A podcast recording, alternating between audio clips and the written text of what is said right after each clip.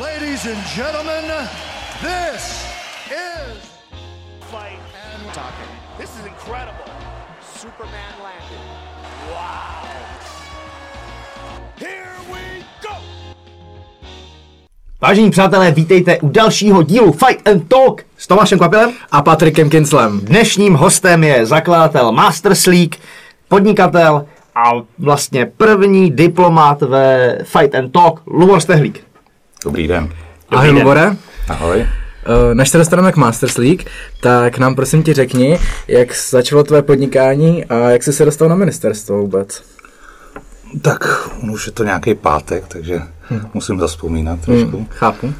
Eh, První, první firmu jsem založil v roce 90, to vlastně eh, těsně po sametové revoluci. To tady Kvápa ještě nebyl. No, to jsem tady ještě nebyl. Dobře, tak já to trošku Ale- přiblížím. Eh, Nebylo to ještě úplně normální podnikat v té době. Tuším, že, že jsme zakládali firmu v listopadu 90 a byly to takové dřevní doby podnikání, kdy opravdu byl problém vlastně takový, takový věci, které nám přijdou úplně normální teď, a který řeší víceméně sekretářka, tak třeba udělat uh, razítko, Eh, tenkrát byl proces na měsíc, možná dva, protože tady to nikdo nebyl schopen udělat, musel se to posílat tuším do Vídně a s tím se pojí taky hned jako první taková humorná eh, příhoda, kdy, kdy my jsme vozili eh, ovoce a zeleninu eh, ze zahraničí, hlavně ze Španělska, z Řecka, z Itálie.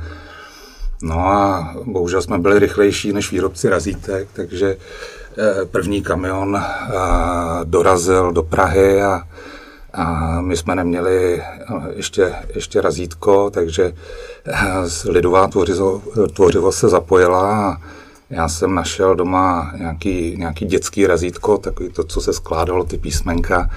No a jako večer před tím, než měl přijet ten kamion, tak jsem si udělal přípravu a udělal jsem si svoje razítko.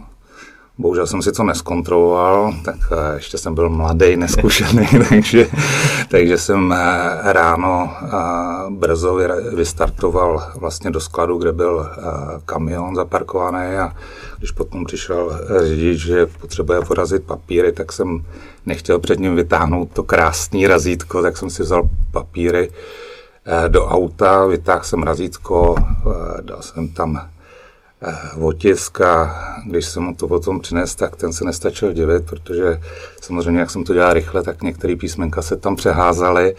Nicméně jsem eh, to ustál s grácí, protože jsem říkal, to je prostě jako logo, jo, to je, to je náš eh, jaký, takový styl komunikace, takže Eh, to bylo, to bylo takový jako první, první problémy, pak nastaly další. A ty už byly méně humorný, ty už uh, jsme jako tvrdě dopadli do té reality, kdy nás jako vyškolili uh, pražský zelináři, kteří si od nás uh, objednali vlastně, tuším, že to byly pomeranče tenkrát, s tím, že vezmou celý kamion, nicméně Eh, Kamion samozřejmě nějakou dobu jede ze Španělska a když eh, dojel do Prahy, tak nám řekli, no jo, pánové, ale cena se už změnila, takže buď to nám to dáte eh, levnějš, nebo si to nabouchyte někam. Takže eh, ta sleva by byla taková, že by na tom byl obrovský prodělek, tenkrát opravdu jako prodělek 50 tisíc, to byly obrovské peníze. Takže, takže jsme se jali obvolávat eh, jednotlivý obchody v Praze a vlastně rozprodali jsme kamion eh, po, de facto po bednách. Znamenalo to, že jsme ho taky museli vyložit vlastníma rukama.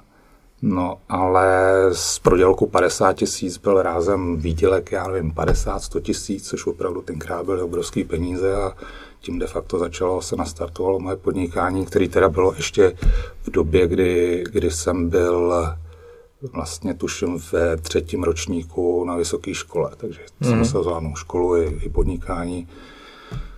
No tak člověk byl mladý, tak to nějak dával a, a nějak se tím prokousal. Co ten přerod vlastně, eh, když jsi byl na škole, tak eh, si zažil samotovou revoluci. Jo, sametovou revoluci jsem zažil eh, v druháku, Ty jsi studoval ekonomku. ekonomkou. Ten přerod byl úžasný, protože Vlastně první rok do nás hustili takový předměty jako marxismus, leninismus, a politickou ekonomii, socialismu a tak dále a tak dále. A najednou ty, ty stejní profesoři se e, přeškolili během týdne a ten, co uh, učil marxismus, leninismus, tak najednou učil management a marketing. Takže byl o pár stran před náma a bylo to takový jako někdy až humorný, no ale jako, dali jsme to všichni, no. Zase nebyli možná tak přísní, takže... Yes, yeah. Mm. S tomhle s tou první firmou si podnikal jak dlouho? Tam jsem podnikal vlastně do roku 97. Eh, řekněme, firma, nebo ve firmě jsem byl do roku 97, ale reálně podnikání nám běželo uh, někdy do roku 95, protože pak samozřejmě jsme si jako neskušený borci naběhli, kdy už jsme mysleli, že jsme mistři světa, tak, tak uh, jsme prostě jeli kamion týdně a, a samozřejmě, jak se zvyšovaly obraty, tak jsme museli jít do většího a většího rizika. Takže, takže tenkrát jsme dodali do kamiony někam, někam na Moravu. Odběratel nám nezaplatil. No a vzhledem tomu, že tenkrát eh, byly zákony ještě takový, že, že spíš eh, právo bylo na straně dlužníka než věřitele, takže, takže sice jsme si prošli nějakýma soudama, vyhráli jsme, dostali jsme platební příkaz, respektive ten dlužník dostal platební příkaz a tenkrát to fungovalo tak, že soud eh, poslal platební příkaz do banky a když tam zrovna v tu dobu, kdy to tam dorazilo z banky, nebyly peníze, tak prostě tím to bylo vyřešené. No. Hmm. Takže tím jsme si mohli vytapetovat. Samozřejmě e, pro nás to bylo jako smrtící. To dva kamiony reprezentovaly tenkrát, nevím, přibližně půl milionu korun a, a to byl de facto veškerý kapitál, který jsme do té doby vydělali. Takže to bylo, to bylo takový trošku frustrující, takže jsem hledal nějaký jiný, jiný možnosti uplatnění a, a vlastně tam se dostáváme takovým mostným můstkem právě k tomu ministerstvu, kde eh, všechno je trošku o náhodách. Samozřejmě musíš tím náhodám jít trošku naproti, ale, ale mm, jako ty životní náhody jsou někdy osudný a, a, a mě potkal tenkrát známý, který dělal na ministerstvu a, a to jsem ještě netušil, jak to na ministerstvu chodí. A tak krásně mi potom vyprávěl, jak já, já miluju cestování, takže, takže samozřejmě mi to vybarvil v těch nej, nejlepších barvách a, a já měl představu, že to je jen o tom cestování a že prostě někde budu sedět na ambasádě a, a tam jak budu popíjet kafíčko. A, a ono to bylo trošku jinak. A pak samozřejmě jsem, jak jsem víc a víc se dostával jako do detailů, tak, tak jsem zjišťoval, o čem to vlastně je.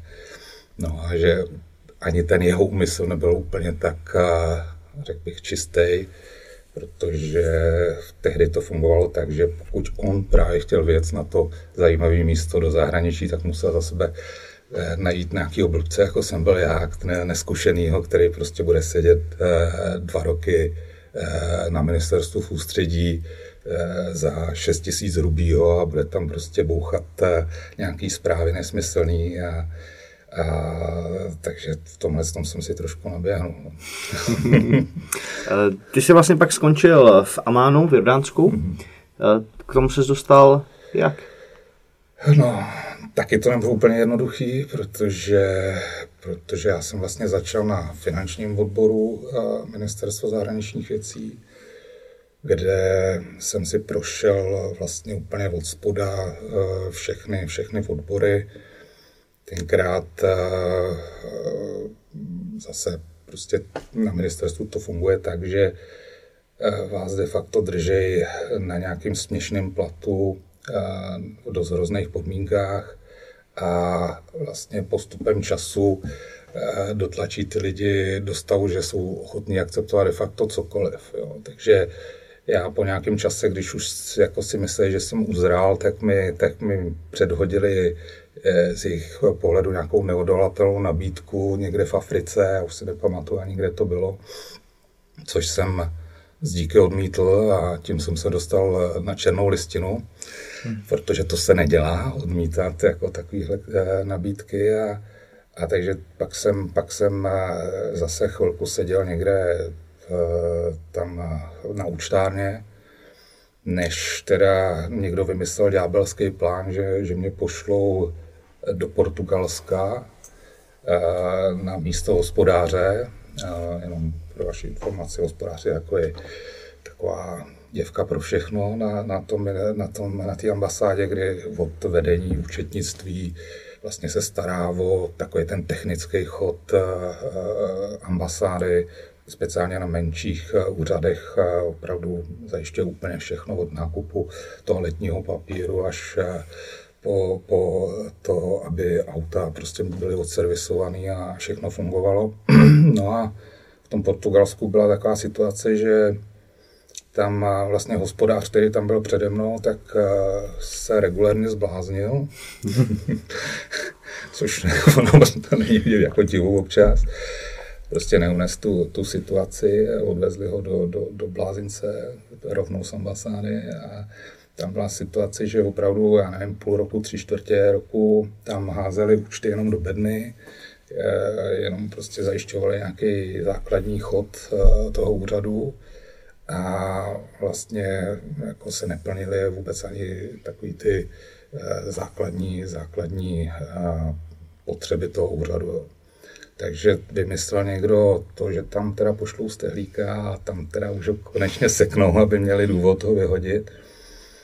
A já tyhle ty výzvy mám rád, takže, takže tenkrát jsem se kousnul, opravdu jsem tam seděl 20 hodin denně když jsem se musel prokousat takovýma věcma jako zavirovaný počítač, abych vůbec tam mohl jako začít fungovat. Nicméně eh, ono zase, když jsem překonal tu eh, řekněme, začáteční, eh, jako ty začáteční nesnáze, tak vlastně se to přetočilo do takového stavu, kdy vlastně to osazenstvo té ambasády byli navyklí na nějaký režim, kdy vlastně si nesmějí nic koupit a nic se nedělo a tak dále, a tak dále. A najednou naopak, eh, protože zase ve státních institucích to funguje tak, že mm, pracujete s nějakým, s nějakým budgetem, který víceméně musíte vyčerpat. Když ho nevyčerpáte, příští rok dostanete o to míň. Takže víceméně začal takový jako závod o čas, kdy já jsem přijel v říjnu Tuším, že účetní rok eh, v, na ministerstvu končí v listopadu, takže během dvou měsíců jsem musel vyčerpat rozpočet de facto roční, takže já jsem byl ten king, který tam chodil a říkal, kupte si, co chcete, dejte mi seznam. takže jsem se stal nejoblíbenější postavou eh, vlastně na, na, na úřadě a, a místo toho, aby teda eh, potom, když vlastně jsem odeslal roční uzávěrku, tak se hned přihlásil nějaký zájemce, že, že už by to tam jako vzal, že by to tam zvládnul. Takže po nějakých těch dvou, třech měsících mě zase odvolali zpátky, nicméně eh, nedostal jsem to, co očekávali v ústředí, nějaký jako špatný hodnocení, který by jim dávalo důvod mě vyhodit, ale naopak tehdejší velvyslanec eh, mě vychválil jako do nebes, takže se z takového hodnocení bylo těžké jako se mě zbavit. Jo. Takže to byl nějaký konec roku 97. No a najednou nastal problém, co se mnou. No. Takže tam se mnou šíbovali z jednoho odboru na druhé, až jsem skončil na, vlastně na odboru, kam jsem původně chtěl nastupovat, což byl eh, nějaký odbor dvoustranných ekonomických vztahů, což mi bylo jako nejbližší. No a pak se přemýšlelo, co se mnou. No. Hmm. Vlastně byly nějaké nějaký příležitosti a jedna z nich byla právě Jordánsko, který já teda upřímně jsem, ne, že bych si musel najít na mapě, kde je, ale musel jsem si vůbec jakoby načíst, eh, co to je za zem a jak to tam vypadá. Nevěděl jsem o tom vůbec nic ale tenkrát eh, přijel na dovolenou velvyslanec z Jordánska, tak jak to prostě bývá, sedli jsme si lidsky, takže už jsem moc neřešil, eh, o čem je Jordánsko nebo jak to tam vypadá, ale, ale řešil jsem to, že tam je prostě mm, fajn chlap jako vedoucí úřadu a, a že to může fungovat. A vlastně všechno se začalo připravovat na můj, na můj odjezd. Jo. Takže tam zase obdobně obchodní rada, který tam byl, který ho vlastně jehož post se měl jet, tak už tam asi půl roku nebyl, protože měl nějaký problém, tak byl odvolaný. Takže víceméně se to řešilo urgentně. Tak, to vzniklo někdy na začátku roku, možná na jaře a, a v, v červnu už jsem odjížděl. Na jak dlouho jsi tam jel? Vyjíždí se zpravidla na čtyři, na čtyři roky, to je takový, takový jako standardní, taková standardní doba. Nicméně je to v, samozřejmě od tří do pěti, hmm. jsou případy, ale to jsou extrémy, že někdo vydrží prostě na, na, na úřadě 8 let. Tuším, že teď je třeba velvyslankyně v Damašku, která jako z celkem pochopitelných důvodů ji nikdo nechce střídat. Možná ještě se to protáhne trošku nějaký rok tam. Ale tak jako ten, ten průměrný výjezd je, je zhruba na čtyři roky. No. Jak se ti tam líbilo v Jordánsku? Já musím říct, že, že se mi tam moc líbilo. Možná to bylo umocnění tím, že to byl jako první výjezd, byl jsem tenkrát ještě uh, mladěch, uh, neskušený, takže, takže všechno jsem hltal a přistupoval jsem k tomu jinak, než třeba bych k tomu přistupoval teď konc. Nicméně já si myslím, že mi to hrozně dalo. Jo. Už od toho, od toho výjezdu, kdy eh, já jsem byl připravovaný na to, že jedu jako obchodní rada, na to se člověk nějakým způsobem proškoluje, absolvuje nějaký kolečko, kdy eh, právě se musí seznámit jakoby s teritoriem a i s, jako s nějakýma řekněme, vnitřníma směrnicema fungování eh, velvyslanectví. No nicméně mm, bohužel nic nejde úplně jako standardně, takže já jsem se asi tři měsíce školil na výjezd eh, na post obchodního rady a asi týden před eh, výjezdem mi bylo oznámeno, že ještě teda mě zapomněl říct takový detail, že kromě obchodního rady budu dělat ještě konzula, což eh, jako já jsem nikdy konzula nedělal a ani jsem pořádně nevěděl, o čem to je.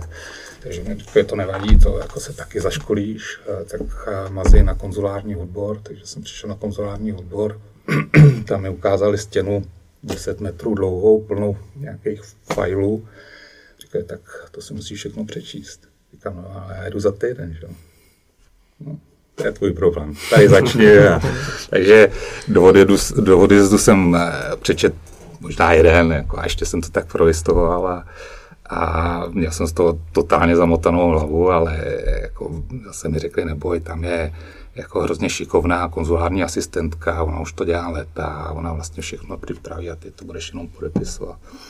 No ale samozřejmě skutečnost byla trošku jiná, protože když jsem dorazil, tak, tak vlastně velvyslanec mi oznámil, že tím, že ten eh, můj předchůdce tam už tři čtvrtě roku nebyl, takže tři čtvrtě roku on neměl dovolenou, takže odjíždí druhý den na dovolenou. No a že je zvykem, že když on jde na dovolenou, tak s ním chodí i ta konzulární asistentka. já jsem rád, jsem, to je jako v tehdejší době to byl malý úřad, kde byly jenom dva diplomati a nějaký, nějaký místní personál. Takže já jsem tam de facto skončil sám. Jo. Mm-hmm. Úplně jako mladý, neskušený eh, diplomat, vystrašený ze všeho v novém prostředí. No a, a, a vlastně největší eh, trouble byl, eh, když opravdu jako večer se zavřelo to konzulární okýnko a na stole mi přistálo, já nevím, 10 pasů a já jsem nevěděl, co s tím. Že? Takže se... Ještě se ptám, co obnáší práce konzula? No, to je právě, ono je to, eh, jak, jak jde, jo. je to samozřejmě v první, v první řadě vydávání víz, eh, pak je to ověřování podpisů, taková ta, ta řekněme, jakoby notářská agenda. No a pak eh, v neposlední řadě, speciálně v těchto těch teritoriích, je to jakoby starost o český občany, kteří se dostanou do nějaký nouze a, a bohužel jako ten Blízký východ eh, byl eh, zrovna jako teritorium, kam se dostávali naši, ať už turisti nebo obchodníci, eh, poměrně často do nesnází, už jenom kvůli tomu, že třeba přijeli přes Sýrii a chtěli do Izraele a neuvědomili si, že tyhle ty země jsou furt ve válečném stavu. Jo. Takže a najednou prostě chtěli jet zpátky a už, už se nedostali, protože měli razítko ze Sýrie a, a vlastně jako kolikrát třeba tam dostali vstupní razítko izraelský, který jim škrtli, nepustili je do Izraele, takže on se nedostal do Izraele, nedostal se už potom zpátky do, do, do Sýrie. No a neměl peníze, že jo? A teď prostě přišel na ambasádu a postarejte se o mě. Jo? Takže takovýhle případy jsme tam let kdy, let kdy řešili. Jo? Jak se vyplňují takhle třeba víza, když eh, přijdeš jako nováček a přistane ti tam těch To je dobrý dotaz, to jsem taky nevěděl. takže naštěstí jako ke všemu existují právě ty směrnice, takže, takže jsem vylovil ten, ten správný file začal jsem prostě studovat to, co jsem měl mít nastudováno už předtím, stránku po stránce a podle toho co to normálně víza tenkrát, teď už je to jinak, ale tenkrát to byly de facto samolepky, které se vypsaly, nalepily, orazítkovaly. To jako jsem nějak, nějak zvládnul, akorát, že asi až po půl roce jsem zjistil, že se to má vyplňovat speciálním perem se speciálním ingoustem, který prostě nějak svítí pod ultrafialovým světle. No, tak jako naštěstí jako z toho žádný problém nebyl, nebo to aspoň nevím. Jako, jo, teď. Eh, zdravíme české občany do vězení v Sýrii a Izraeli. hmm. Pojďme dál. Uh, ty jsi v letech 2002 až 2005 byl v Pekingu? Ano. Co ano. tam? To už bylo takový vlastně, jak vás to jednou semele, ten t, vlastně ministerský život, tak uh, máte možnost buď to jako jezdit potom celý život někde po světě, eh, nebo v určitý moment odejít. Já tenkrát ještě jsem byl mladý, měl jsem vlastně, končil mi první výjezd a řešil jsem, co dál. No a, a přišlo to prostě tak nějak přirozeně, že vlastně velvyslanec, který byl tenkrát vlastně v Jordánsku, když jsem nastupoval, tak odjel rok předtím, než já jsem končil právě dělat velvyslance do Pekingu a takzvaně mi hodil uh, la, la, lano nebo laso, nebo jak se to říká. Je to jedno, prostě, co chceš ty. Jo, tak, tak, tak prostě hodil mi tenkrát asi e-mail. a, a, Já jsem rybář, tak bych říkal vlasec. Vlasec, dobrý. Takže prostě nahodil udičku a, a já jsem se chytil, zase bylo to stejný, prostě v životě jsem nebyl v Číně předtím. E, já byl jsem na dovolení někde, někde v Tajsku, to bylo tak jediná zkušenost jako z Ázií pro mě. To je rasistický trošku, ale nechme to být. Proč? Jakože nejezdím na dovolení do Ázie? Ne, takže srovnáváš Čínu jako s Tajskem třeba, že to je jako stejný. No je to Azie, ne? OK, tak jo. Dobře. takže, takže eh, zase něco málo jsem si o tom nastudoval, ale tenkrát eh, jsem to bral jako obrovskou výzvu, protože mě hrozně, hrozně bavila ta práce obchodního rady a zcela upřímně jako v Jordánsku, kde eh, když jsem přijel, tak náš vývoz do Jordánska byl 1 milion dolarů což jako je, je úplně nic. Když jsem odjížděl, tak se mi to podařilo já nevím, z deseti násobit, z dvanácti násobit, protože jsem si našel nějaký cestičky, jak tam prostě uplatnit český zboží. Bohužel potom jsem zjistil, že zase během čtyř let to spadlo někde na tu původní úroveň, takže jako se ukázalo, že je to opravdu jako o lidech, eh, prostě někdo si to tam odsedí a někdo opravdu jako reálně třeba tomu českému biznisu pomůže. No. Ale furt to byla jako mm, sranda proti tomu, co jsem si říkal, že by mohlo být v té v Číně. Jo. Tenkrát vlastně to byla doba, kdy v Číně končily hm, takový ještě ty dojezdy těch eh, eh, podniků zahraničního obchodu pře, přerozených a začínali se tam snažit uplatnit nové firmy, zdraví firmy s dobrýma výrobkama, s dobrýma službama, akorát, že nebyli třeba kapitálově silní natolik, aby nějak byli schopni ten čínský trh penetrovat a, a to jsem viděl jako obrovskou výzvu. Říkal jsem si, to by mě fakt bavilo, tak jsem to vzal, no zase opět jsem netušil přesně, o čem to je. Bohužel tak, jak třeba Jordánsko bylo skvělý, eh, z hlediska nějakého osobního života pro rodinu a tak, tak eh, Peking je asi ty, no, jako z nejhorších eh, míst na, na zemi, kam by člověk chtěl vzít svou rodinu a svoje děti. Jo. Jako na, na životní prostředí naprosto, naprosto šílený, ale ale z hlediska týmí práce to, to bylo opravdu zase jako posun o několik stupňů vejš. No. Takže z toho důvodu jsem to vzal. Tohle se mě i zajímá, jaký to je, že tadyhle eh, v 98. z Čech eh, vyrazíš do Jordánska, což je úplně jiná kultura, jiná země a najednou po té době, po těch čtyřech letech zase zbolíš kufry v Jordánsku a vyrazíš úplně jako někam. Tak ono, jako u těch uh, pozic, jako je obchodní rada, to je, to je naprosto běžný. Jo. Tam buď to jako rozumíš obchodu, nebo nerozumíš obchodu a v zásadě ten, ten obchod je principiálně stejný, jestli, jestli ho děláš v Číně nebo ho děláš v arabských zemích.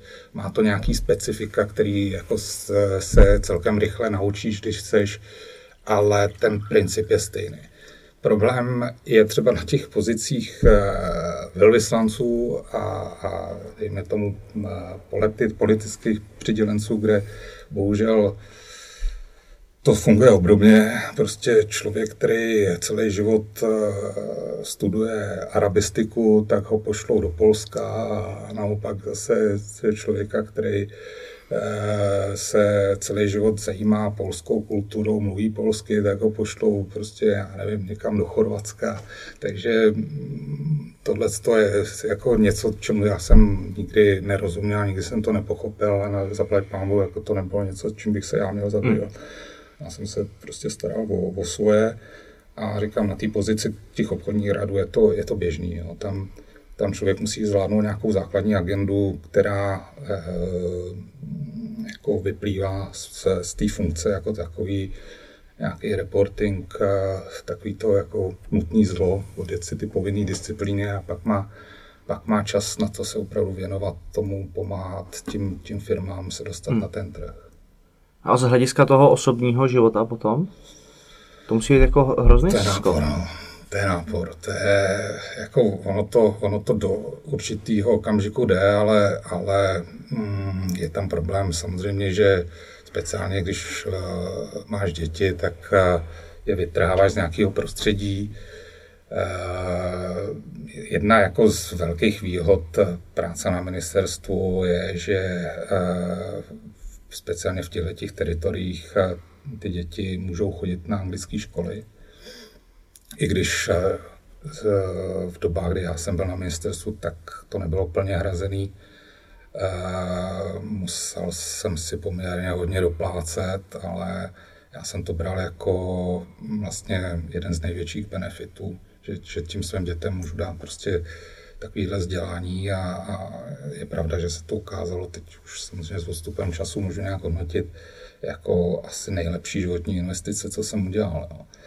Takže eh, ten, ten anglický systém školství je takový, že v zásadě není problém, že čtyři roky chodí v Jordánsku do anglické školy, pak přestoupí do uh, Pekingu, uh, protože ta návaznost je tam uh, naprosto přirozená. Uh, ty učitelé mají naprosto stejný přístup.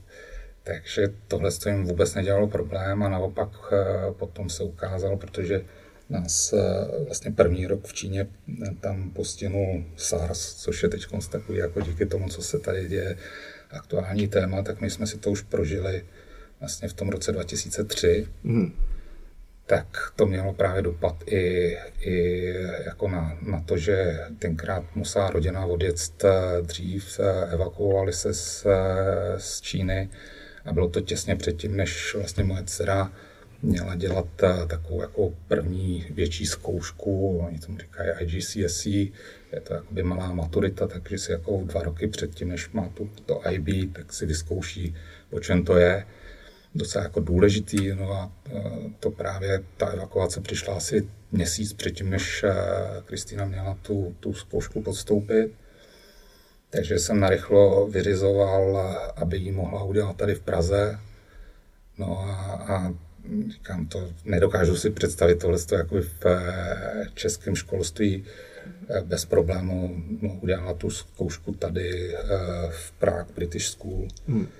Ona je výhoda, že vlastně ty zkoušky se pouze jakoby zrealizují v té škole, ale stejně se ode, od, odesílá někam do Cambridge, kde je potom hodnotí. Hmm. No a mm, já tenkrát potom, když jsem přijel a nějak jsem to ještě zpětně vyřizoval s ředitelem té školy, tak jsem měl za to, že to je jakoby handicap, že, že vlastně střídá ty školy takhle často a on tenkrát mě vlastně přived na, na to, že říkal, ne, ne, ne, to je přesně naopak, my ty, jako tyhle ty děti naopak jako vítáme, protože vlastně tím ukazují, že jsou schopní se adaptovat na jakýkoliv prostředí. A to jsou lidi, kteří vlastně jako jsou správně připraveni do života. Jo. Mm-hmm. Takže to, co tady třeba je hodnocený, nebo bylo dřív hodnocený, taky se to mění, že, že, že někdo prostě pokud nastoupí do, do firmy, tak by tam měl pomalu jako odpracovat do důchodu a tak to jako neplatí. No. Mm. Můžeš nám ještě přiblížit prosím tu situaci se SARS, jak to tam probíhalo, když tak to porovnat klidně i s koronavirem?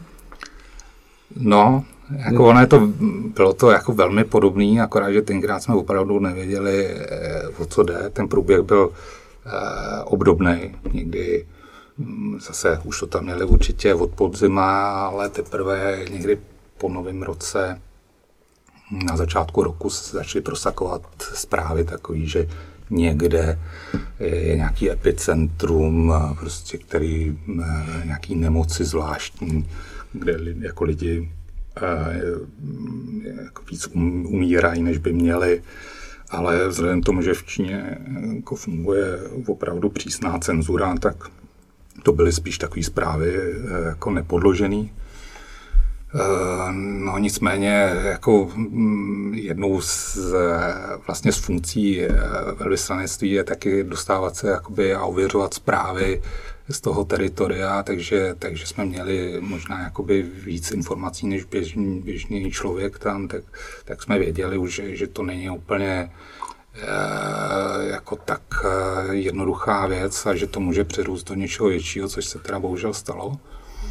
No a mm, pak e, samozřejmě vypukla jako spíš na straně Číňanů panika, protože jakoby z té té nevědomosti najednou jako by se prosákla ta pravda a, a byl, to, byl to z extrému do extrému, kdy do té doby my jsme věděli, že už tam problém je, tak už jsme jakoby zaváděli nějaké opatření, oni nevěděli nic a, a naopak říkají, ne, to jako je v pohodě, tady se nic neděje a prostě když řekne vůdce, že, že to je v pohodě, tak je to v pohodě a my mu věříme, že jo.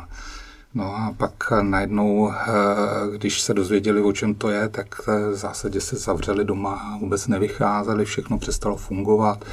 Eh, restaurace, obchody, firmy, prostě všichni najeli na home office. A opravdu jako Peking se vylidnil. Jo.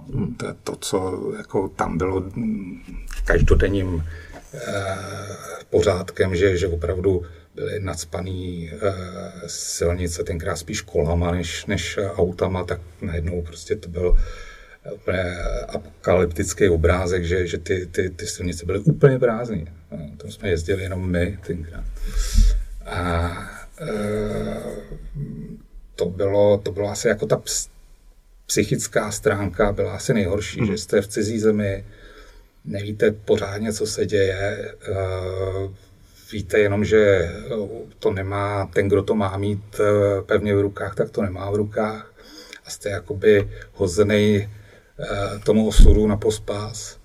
Teď je to natolik daleko, že nějaká pomoc z Čech to taky jako na to se nedalo spolehat, takže člověk v těch situacích se musí naučit spolehat eh, sám na sebe, na vlastní rozum a, a vlastně jakoby eh, tam možná začal jako můj, moje kariéra krizového manažera, kdy, kdy opravdu jako si musíte sehnat co nejvíc informací, ty si analyzovat a udělat si z toho nějaký svůj uh, závěr a podle toho uh, se chovat. Jo. Takže já jsem v zásadě jednoho večera, když už to přeteklo, tak, tak jsem zbalil rodinu.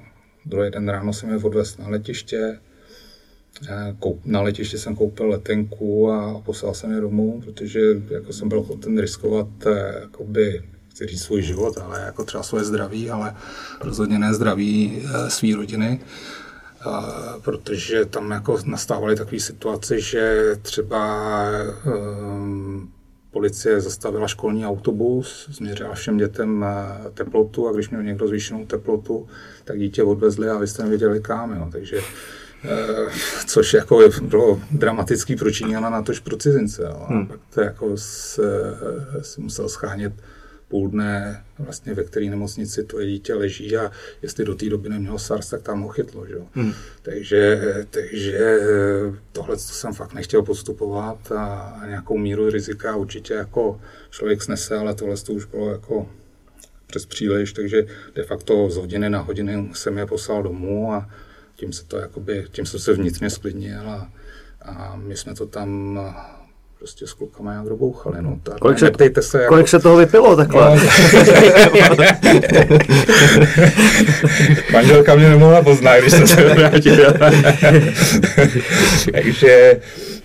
Prostě byli jste přepracovaný, rozumím. Bylo to hodně, no. Bylo to hodně, vzájemně jsme si voholili hlavy, aby jsme nemuseli chodit ke kadeřníkovi a naštěstí duty free shop fungoval minimálně eh, jako zasílání eh, zásilek, takže díky tomu jsme, jo a, a pivo taky zaváželi, takže, takže pohodě, no. Takže pitný režim a dezinfekce prostě Všechno byla fungovalo, no. dobrý. Pomohla ti teďka tady ta zkušenost nějak se současným koronavirem? Jak, jak se na to jako podíval ze začátku, jo. když to přišly ty informace? Protože já jsem to ze začátku bral celkem jako na lehkou váhu, pak se to jako začalo hodně jako vyhrocovat, tak jsem to zase naopak jako přesně jak říkáš, že z nuly najednou to člověk hrotí, teď s odstupem času jako to zase vidím s nadhledem a vidím to jako uh, s velkým přehledem. Jak to víc myslíš? Jak na to koukal ty? Určitě, určitě to pomohlo, protože v zásadě uh, jsem věděl, jaký bude ten průběh. Jo. Tam, uh, když jsem na začátku svým Eh, kamarádům říkal, hele, eh, nepodceňujte to, tak přesně oni měli ten přístup, a co to je, to je jenom nějaká chřipka a to. A když byly takový ty eh, jako počáteční, trošku chaotický zavádění těch opatření, že teda dneska ještě do hospody můžete a zítra už ne, tak, tak právě kolega říkal, no tak jako my ještě pořádáme dneska nějaký pivo, tak nepůjdeš. A říkám, ale já, já to už bych nešel. Jako, jo.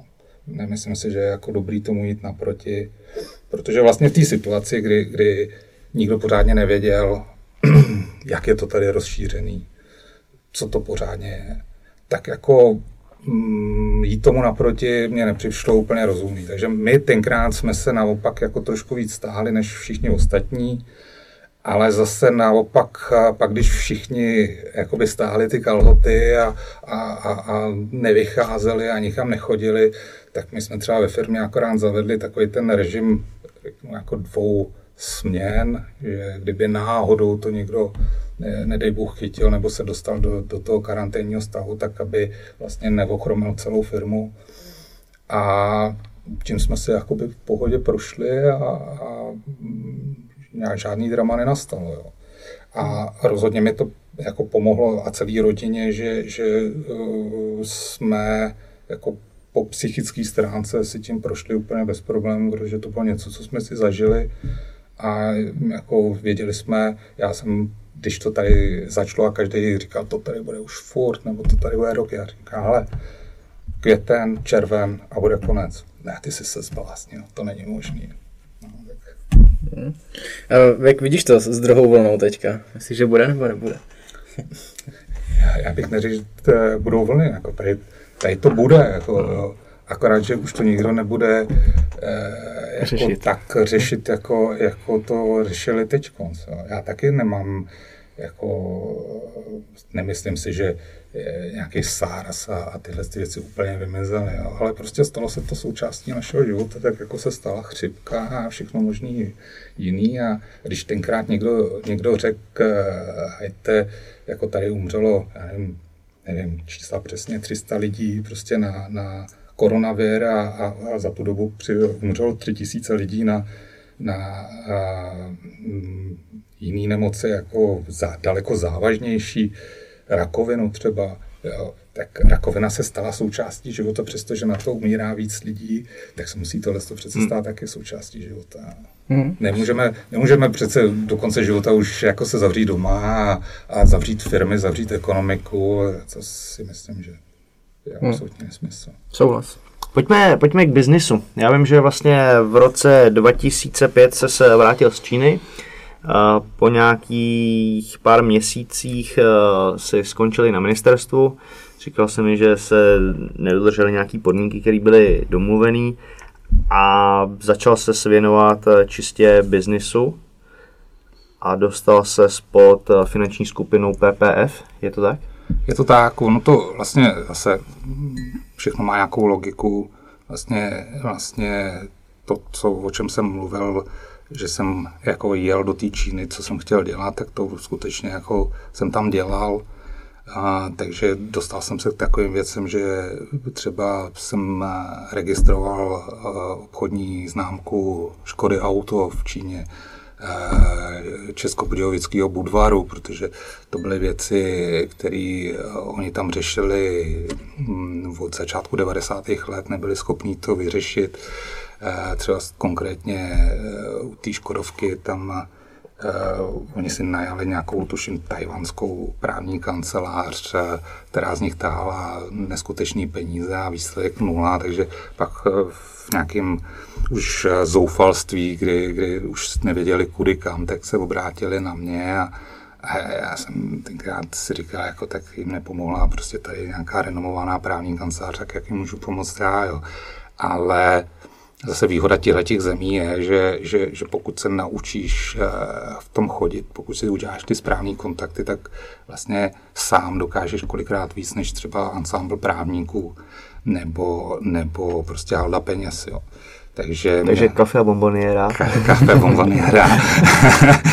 Eh, tam to zafungovalo tenkrát eh, takže šéf toho patentového úřadu, který vlastně to měl všechno na starosti, tak uh, tenkrát jsem pozval na nějakou večery nebo co a on se ukázalo, že, že jeho sen je se dostat, nebo se dostat, uh, podívat se jako turista do České republiky, protože tenkrát pro Číňana bylo hrozně komplikovaný kor pro státního zaměstnance cestovat někam do zahraničí, takže jsme mu vyřídili pozvání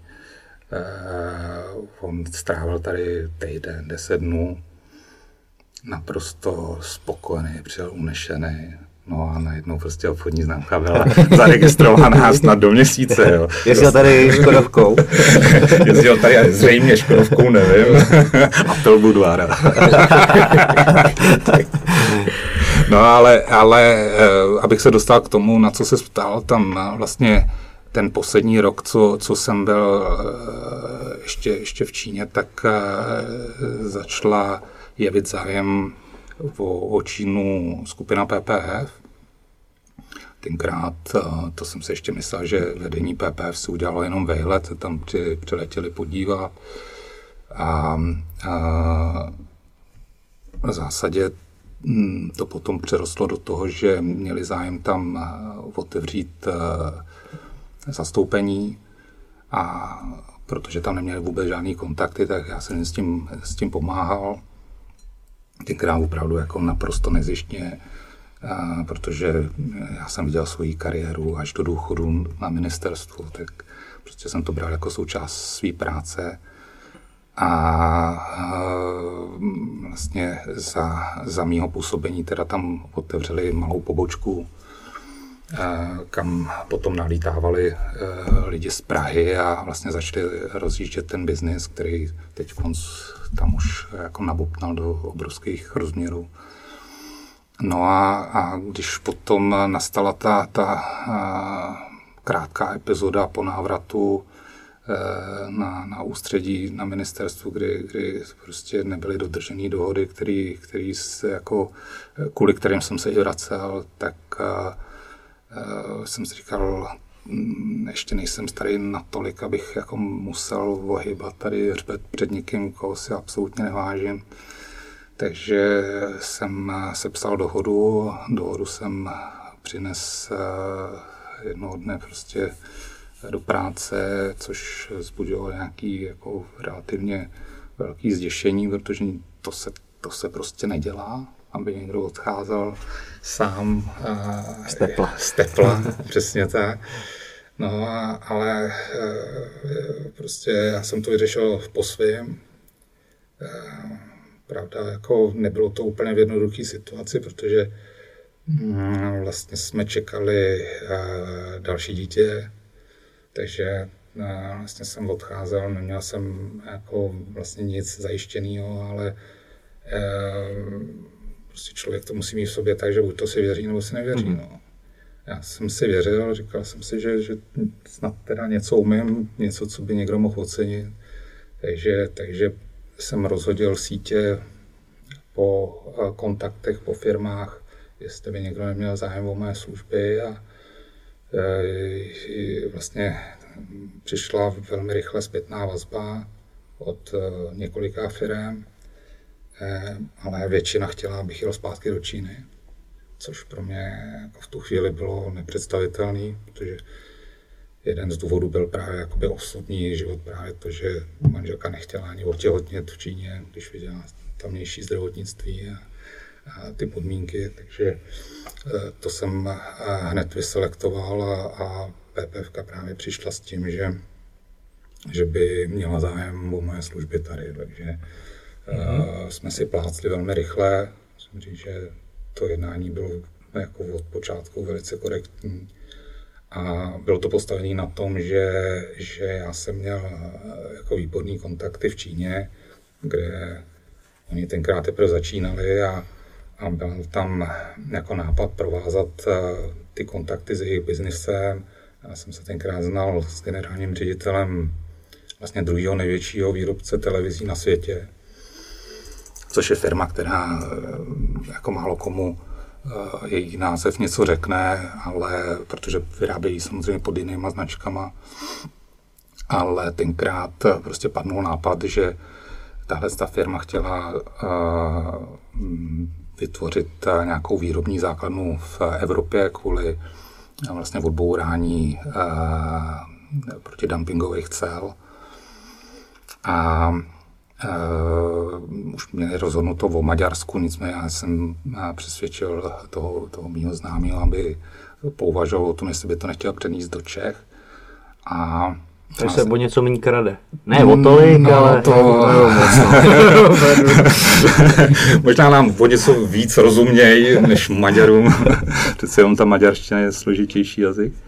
Ne, ale je to o, o těch osobních vazbách a je, je právě zaujalo to, že že by tady vlastně měli podporu té PPFky místní, eh, která by jim pomohla s eh, těma formalitama tady a, a podobně. A oni zase recipročně jim by pomohli v Číně, protože uh, oni patří do top uh, stovky, určitě možná níž jako uh, výrobních podniků v Číně. Mají přes, nebo tenkrát měli přes tisíc podnikových uh, prodejen, takže jenom jako tahle ta síla tržní, kdyby prostě tam, protože PPF chtěla především eh, jako eh, home credit eh, uplatnit v Číně, tak jako pro začátek to znělo jako skvělá volba. No nicméně vlastně realita byla taková, že my jsme tady postavili tu fabriku daleko rychlejš, než se podařilo získat bankovní licenci v Číně pro provozování těch půjček, takže zase potom po těch dvou letech, kdy se dostavila fabrika u Nymburka, tak se ty cesty rozdělily a tím i trošku jakoby ztratil smysl, nebo ztratil smysl to, to moje angažma v PPFC, takže jsme se vlastně zase velice, velice rychle a v dobrém domluvili, že jsme se rozešli, ale já tím vlastně, že jsem přičuchnul poprvé k developmentu, protože to se stavila fabrika na zelený louce, všechno jsem si musel jakoby vyřídit sám, protože za čínskou stranu tady byl nějaký, nějaký zasloužilý soudruh, který jako možná rozuměl uh, něčemu jinému, ale rozhodně ne biznisu. takže, takže opravdu jako z jeho strany podpora byla nulová. Jak, uh, v zásadě, v zásadě jsem si to prošel, ten development opravdu úplně jako od píky. Jo. Takže pak, pak jsem si plácnul vlastně se svýma kamarádama z Finepu, což je rezidenční, jeden z největších rezidenčních developerů na našem trhu, protože oni tenkrát měli zájem eh, jít eh, na zahraniční trhy, ten náš trh už jim byl malý. A vlastně začal jsem plně rozvíjet zahraniční trhy. Hmm. Můžeš prosím tě mě, nebo i třeba divákům přiblížit, co je development? No, v krátkosti, tak v rychlosti. Development je obor takový, takový uh, poměrně komplexní a ve své podstatě i složitý, kdy vlastně developer, ať už uh, developer rezidenčních projektů, retailových projektů nebo kancelářských projektů, uh, v zásadě vždycky ta práce je stejná. Developer se musí dostat k nějakým zajímavým pozemku, pozemek takzvaně stabilizovat, čili z nestavebního pozemku udělat stavební pozemek, připravit uh, veškeré podklady pro stavbu, uh, zařídit stavbu, uh, vytendrovat firmu stavební, která ten projekt zrealizuje, naplnit biznisově ten projekt, ať už teda, když je to třeba retailový projekt, tak dejme tomu obchodní centrum naplnit nájemcema mm-hmm. a v té fázi ho prodávat. Když je to rezidenční projekt, tak většinou sotva se kopne, nebo takový byly doby, že no, se ještě ani nekoplo a prodávali se byty na papíře. Takže zase není to o dlouhodobém držení té nemovitosti, je to prostě o výstavbě, rozprodeji. Mm-hmm. Pak většinou Chápu. přichází ať už nějaký institucionální uh, investoři nebo drobní investoři, kteří si kupují ty, ty jednotlivé třeba byty. Mm, OK. No a tohle se zase dělá po první životě? To jsem dělal poprvé v životě vlastně ten industriální development uh, s tou PPF s tím Changhongem a potom ten rezidenční, ale jako já jsem v tom Finepu nebyl součástí týmu, který, uh, protože můj background nebyl v developmentu, který by dělal ten development. Já jsem měl opravdu jako na starosti spíš ty zahraniční vztahy a otevírání těch zahraničních trhů. Tenkrát to, byla, to byl rok 2007, tuším. Takže tady byl přehrátý trh, tady opravdu už vlastně nebylo místo pro další rozvoj. A takže každý, každý developer koukal, kde by se mohl ještě uplatnit, takže tenkrát jsme vlastně řešili nějaký projekt ve Větnamu, na Ukrajině, v Srbsku. Ale zase sotva jsme jako to našlápli tak, že, že jsme byli ve fázi, kdy, kdy už stačilo opravdu snad jenom podepsat a už by se stavěl. Tak přišla krize, eh, tenkrát 2008, která teda jako tvrdě zahýbala Eh, tím rezidenčním eh, trhem, protože vlastně tenkrát ta krize na rozdíl od té současné jako vznikla přes hypotéky, tenkrát v Americe a přeteklo to do Evropy, kde opravdu jako lidi si brali hypotéky, dávali se 100% hypotéky, takže si nakupovali byty, které nepotřebovali, protože proč by si je nekoupili, když jim banka na to půjčila.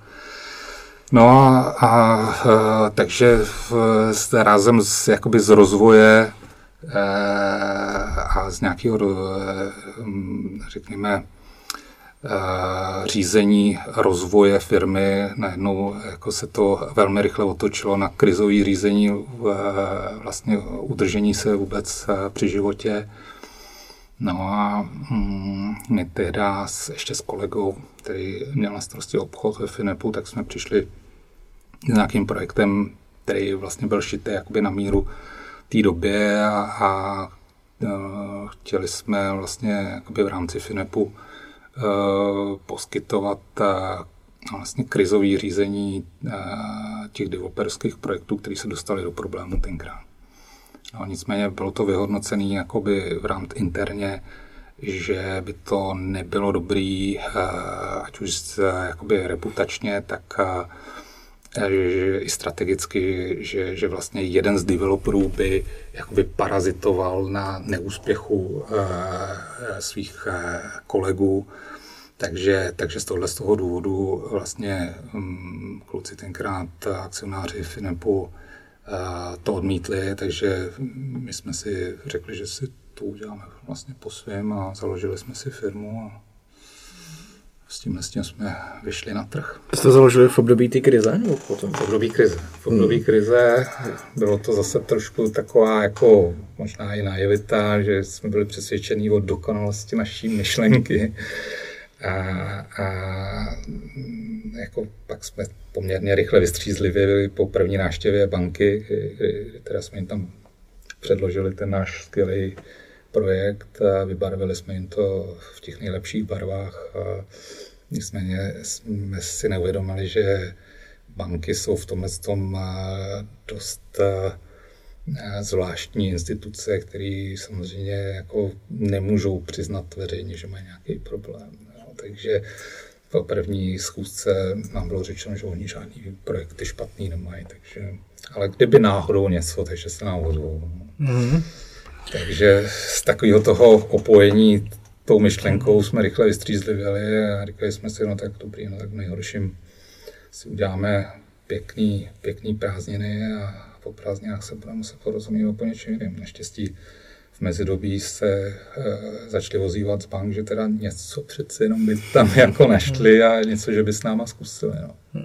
A jaká byla vaše myšlenka?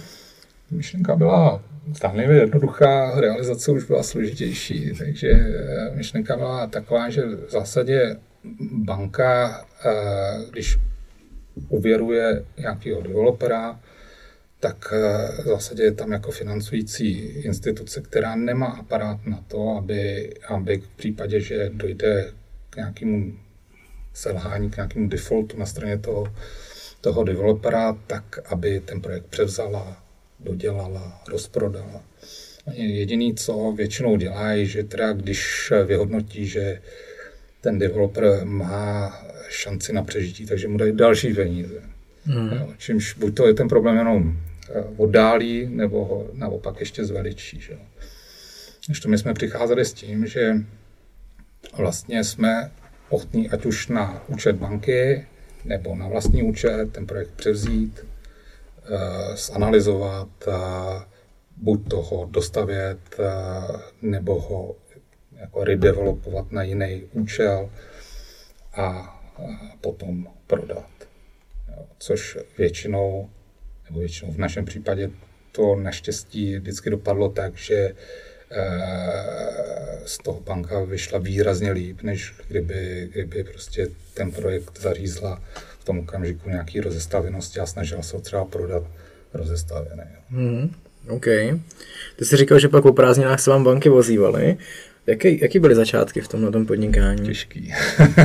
Těžký, eh, jako v, asi v každém podnikání, nicméně tohle je eh, jako obor, který eh, vlastně jako potýkáš se s, vlastně s problematickým projektem od začátku, kde už někdo selhal, kde už nějaký poměrně jako velký peníze byly na, nainvestovaný, ale de facto je to o tom, že nemůžeš udělat druhou chybu. Takže tuším, že náš první projekt byl tenkrát nějaký bytový projekt eh, ve Vyškově, kde celkem zdárně proběhla první etapa a druhá etapa právě spadla do, do, do, do krize a de facto se to zastavilo a pak ještě chvilku ten developer s pomocí toho, té stavební firmy z toho táhli peníze, čímž to prostě poslali úplně do kopru a ještě i díky té vzdálenosti, vlastně než nějaký úředník z centrály banky dojel do Vyškova, tak ty tam prostě uklidili dokonale, co potřebovali. A to byl náš, náš první takový pilotní projekt. Mm-hmm. Jo. S tím jsme se mordovali tuším dva roky, ale dopadlo to pardon, tady se nečuká. Tady se nečuká. Takže to dopadlo to dobře. Eh, projekt se dostavil, prodal se tenkrát celý vlastně mm, eh, investorovi a ten ho rozprodal potom dál. No. A přes tohle to byla vlastně naše jako důležitá reference, kdy i, i banka si ověřila, že, že to funguje, protože na to je spousta poradců, včetně jako velký čtyřky, který vám jako úžasně poradí, co máte dělat, ale na vaše riziko za vaše peníze. Mm. Oni si stáhnou akorát fíčko za tu, mm. za tu studii, za, za to, že vám za tu radu skvělou, ale pak je to na vás. Jo. A my jsme vlastně jakoby v tomhle tom je dokázali být v malém týmu e, vlastně konkurenčně přečít, protože my jsme na, nabízeli vlastně celou tu, tu škálu těch činností až do konce, kdy ta banka dostala ty své peníze. Takže pak díky tomu jsme se dostali ještě k daleko větším projektům, eh, což eh, byly jeden velký komplex tady v centru, kde, kde banka měla přes miliardu korun, vlastně zamrzlo. Eh, takže tam to taky dopadlo dobře projekt se zastabilizoval, vyvedl se z nějakého insolvenčního řízení a, a v zásadě to vypadalo, že banka z toho dostane pár desítek milionů. Nakonec, nakonec eh, dostali 75% eh, všech peněz, což je jako v tomhle tomu obrovský úspěch. Mm. A k tomu vlastně jsme potom dělali ještě mm, insolvenci tehdy jednoho z největších developerů. Byl to jeden ze dvou developerů eh, kotovaných na pražské burze. A tam to byl teda už zase vořád větší oříšek, tam tuším, že byly pohledávky asi za 9 miliard. Hmm. Takže to, to už bylo opravdu jako velký sousto, ale my jsme tam měli tu konkurenční výhodu, že největší aktivum toho developera leželo právě v Číně. On měl vlastně původně 100% eh, akcí velkého obchodního centra v Pekingu. Bohužel, eh, jak se dostal do problému, tak eh, prodal většinu, takže mu tam zbyly, zbyl menšinový podíl, což právě byl potom jako docela kámen úrazu, protože samozřejmě ten majoritní eh, akcionář, eh, což eh, byla hongkongská firma, zkušený investor, tak samozřejmě to chtěl využít a, a tu, ten zbývající podíl chtěl získat jako mimořádně výhodně, což se mu díky nám nepovedlo.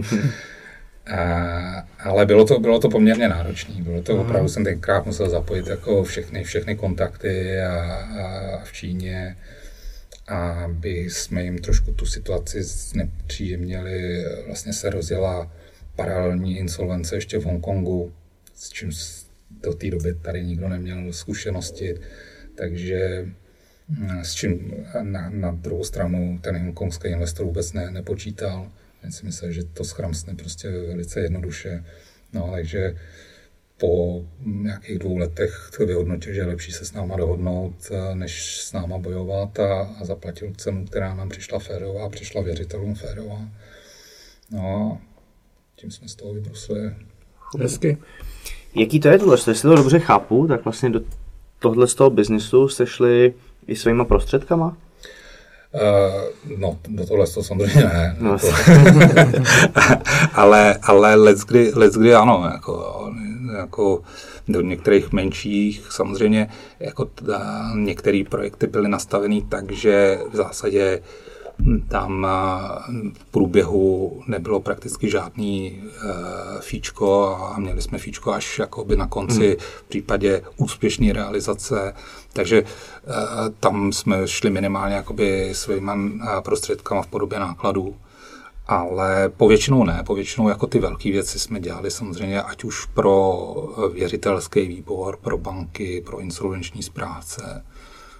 OK, ano a řekni mi, jak, jak se prostě dělá insolvence u firmy za 9 miliard. Jako. Úplně stejně jako insolvence u firmy, která dluží 100 tisíc. Je to prostě složitější akorát v tom, že tam je víc věřitelů, v tomhle případě z různých konců světa, což eh, je ale spíš problém jejich, než, než eh, jakoby eh, toho insolvenčního řízení.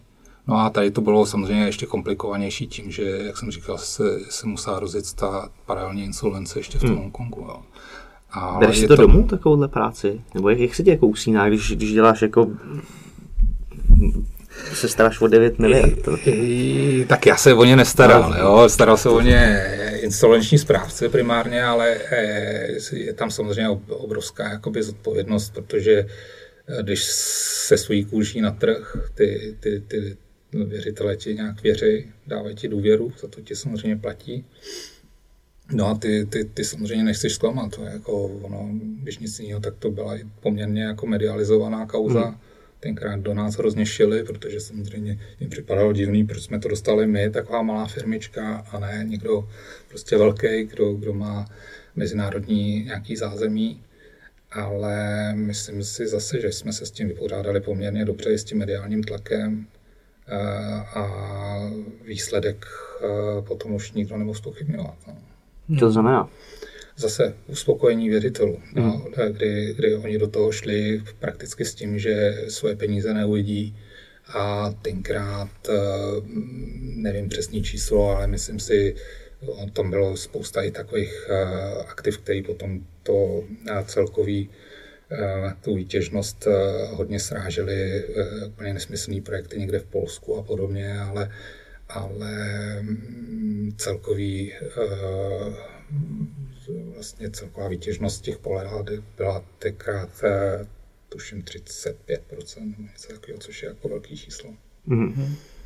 Jako když, se, když vlastně někdo ti dluží, dluží ti dlouhou dobu, ty víš, že nemá peníze, ty se s nima už úplně rozloučíš a někdo ti potom přinese 35%, tak mu ještě poděkuje. Jo. Mm-hmm.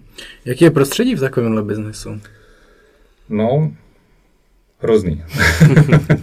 Jde o prachy velký, viď? Jde o velký peníze, jsou tam obrovský tlaky, samozřejmě eh, i mezi věřitelama jsou eh, různý zájmy, ne každý má, ono by se mohlo zdát jako navenek, že, že spojuje to, že, že, že ten společný cíl, jako dostat z toho nejvíc peněz, ale každý tam potom jakoby řeší ty svoje. Že jako, každý si chce urovat o něco víc. Tam se to dělí na zajištěný, nezajištěný věřitele, takže samozřejmě nezajištěný věřitele jsou znevýhodněný oproti tím zajištěným, ale zase mají možnost, jak to znepříjemnit tím, tím zajištěným, takže jako je, to, je to opravdu jako, jako velmi, velmi komplikovaný tanec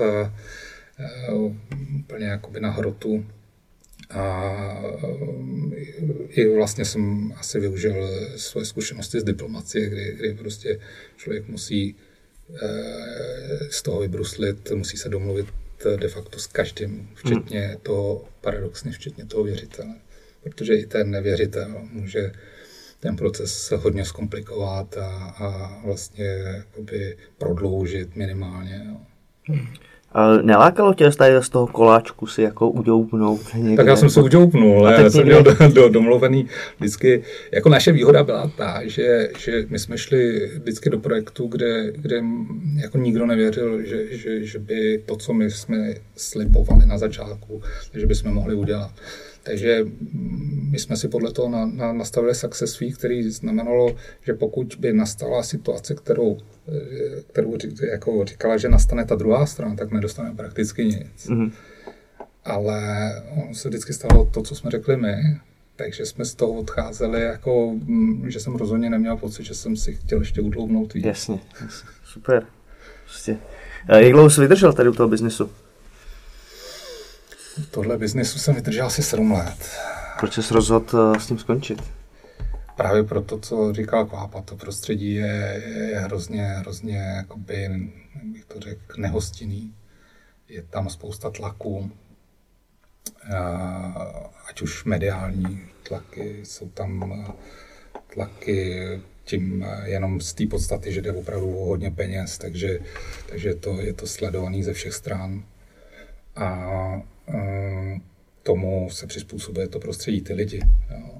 Já, já prostě nedokážu hm, žít v prostředí, kde, kde jsou běžné intriky a, a nějaké úskoky. To byl i důvod, proč jsem třeba odešel z ministerstva. Tady to bylo uh, trošku něco, něco jiného, ale, ale v zásadě podobný. No. Takže, takže já jsem si to vyhodnotil, že rozhodně to není něco, co bych chtěl dělat celý život.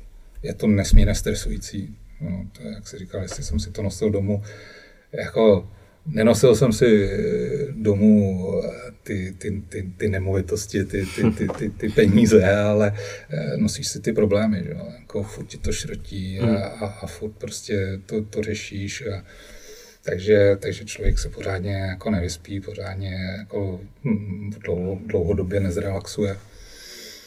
A nejde to dělat, podle mě. Jako, vždycky by se to odrazilo někde, mm. z, hlavně na zdraví. No. Takže, takže mm, já si myslím, že člověk jako by měl umět uh, si říct uh, dost.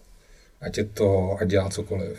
Že, že prostě nějaká, nějaký hranice by měl mít, který jako sám nepřekročí. Já jsem si je nastavil a, a prostě v ten moment jsem viděl, že, že, že už jako dál nechci, přestože samozřejmě, jako, jak se říká, s jídlem roste chuť, jo. Já nám furt jako zakázky přibývaly a, a, a byly zajímavější a zajímavější, ale na druhou stranu je i, i naprosto pragmaticky, když se na to člověk podíval, ten biznis byl zajímavý v době krize a po krizový.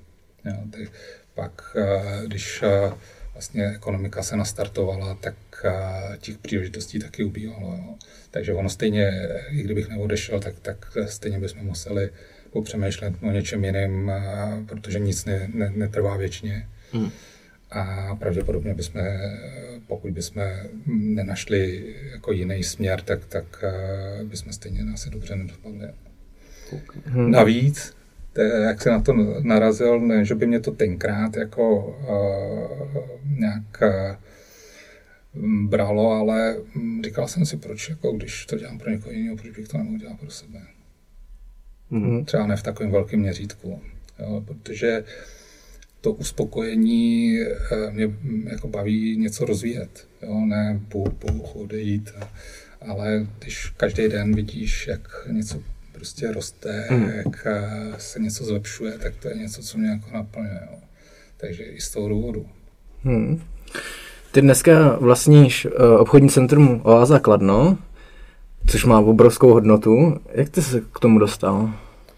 Uh, zase všechno prostě mm, jakoby v té mý kariéře by nebylo bez toho, co bylo předtím. Jo. Takže, takže mm, všechno do toho zapadalo, ať už, ať už uh, ta moje zkušenost uh, s diplomací, ať už ta zkušenost s developmentem, ať už ta zkušenost s krizovým řízením. Navíc uh, s tím, co děláš, tak samozřejmě se nabalují nějaký kontakty, takže, takže měl jsem nějaký, nějaký kredit u bank, který sehrál roli.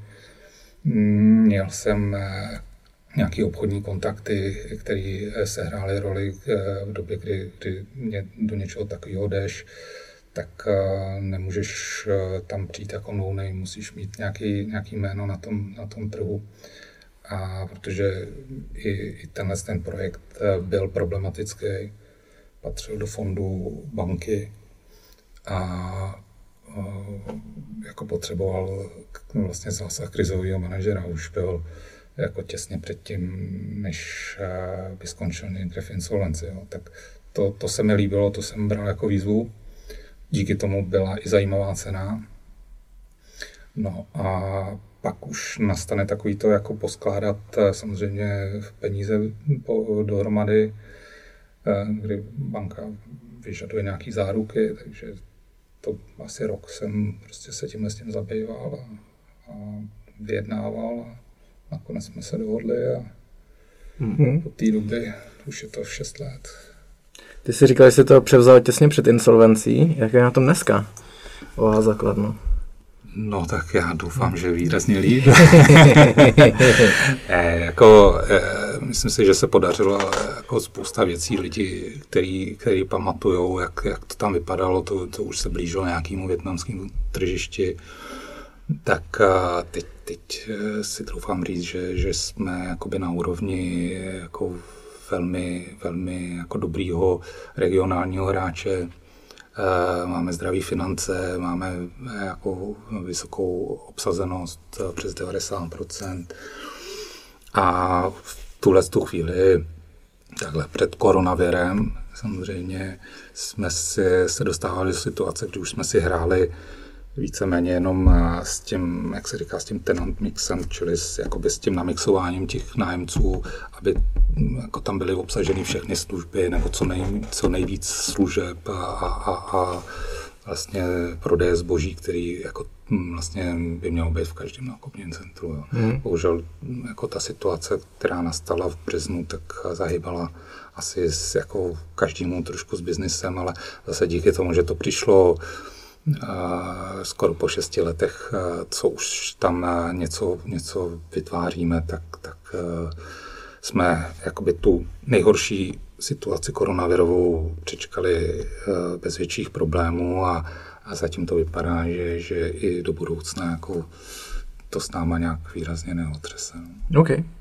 Mě zajímá, jak to, že tadyhle od insolvencí skočíš do obchodáku, začneš rozjíždět obchodák a zvedneš ho nahoru? Ty, nikdy jsi to nedělal, tenhle ne. ten biznis. Ne.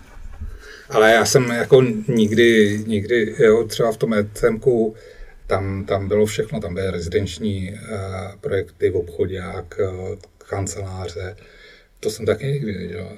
Hmm. Já jsem předtím maximálně jako dělal vlastně ty, ty, ten průmyslový development, ale já si myslím, že eh, je to jako se všem, není to jenom, jenom jako business nebo investice, je to vlastně i v tom sportu. Když zaprvé si musíš věřit, musíš mít něco natrénováno, ale ty si sám teď ukázal, že, že přesto, že jsi MMA zápasník, tak si to můžeš pinknout v boxu, tak eh, já jsem si to prostě pinknul tady s obchodákem. Jo.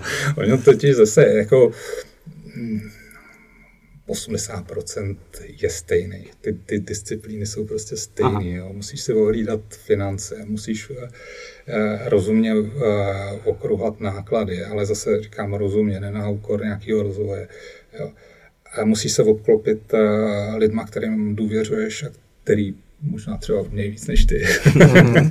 nebo prostě zaplní to, co potřebuješ. Jo.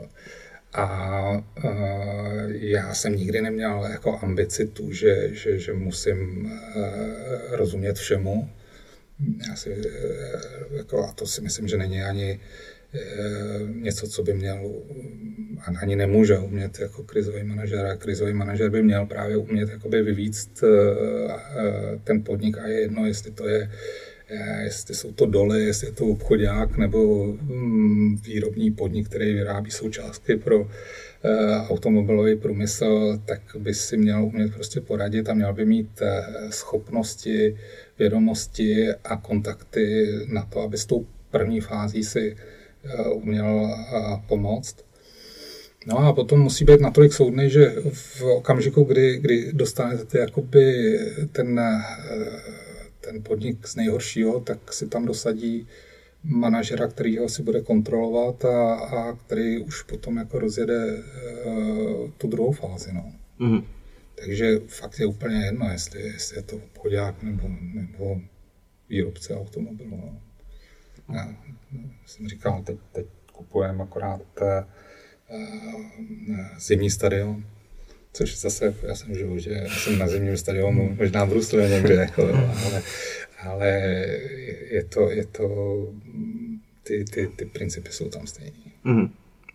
OK, S Patrikem bychom potřebovali nějakou brigádu, tak jsme se tě chtěli zeptat, jaká jako v nynější situaci, kde vidíš nějakou finanční příležitost? Nejspíš se na nás taky řítí další krize? Ne. Finanční příležitost. No jasně. A to vám přece nemůžu říct. ne, jak jsme si to říkali. Jako, ne no. na mikrofon. Takže Kolik říkali, máte no. sledovanost? Něco jo? Něco jo, no, tak to nemůžu přece. OK, tak, takže vidíš někde nějakou No, příležitost. vidím, jako furt vidím příležitost, skoro teď. Pro mě, pro mě jsou příležitosti právě jakoby krizové situace. A, Mhm. a, a tady jako to co, to, co proběhlo, je jenom začátek. To jako všechno přijde. Fakt? No, samozřejmě. Dobrý, tak pak vypneme eh, mikrofon, s kvapou dáme na stůl bůro. To se domluvíme. to bychom asi byli schopni složit. Já dojdu vybrat, to dáme do kufy. OK. Jo, ale nečekejte ode mě jako typy na hm, investice typu akcie a cený papíry a to já neumím. Nám To jde jako jenom o to- prachy. To je, Jo, to je to čem. Je nám jedno kde. okay. Vlastně teď eh, koukal jsem, jak vypukla koronakrize, tak se objevily články, že drogový biznis je teď docela jako v útlumu. No, ale to, to zase není úplně... Většinou to má jenom příležitost. příležitost je ale hrozně krátká. Eh, posledních pár věcí k biznesu. Eh, zajímá mě, na co, eh, na co seš ve svém profesním životě nejvíc pišnej. A naopak, co tě nejvíc vyškolilo. V profesním životě. A já v profesním životě nejsem pišný v zásadě na nic. Já, Když se ohlídneš a řekneš, OK, tohle se, mi, tohle se mi fakt povedlo, za tohle jsem rád. Já když se ohlídnu, kouknu na zápas, říkám, OK, to mám tenhle ten, který... V profesním životě jsem asi rád, že jsem, že jsem našel sílu a odešel jsem z toho ministerstva. Protože to si troufám říct, že 99% eh, zaměstnanců ministerstva zahraničních věcí není schopno udělat.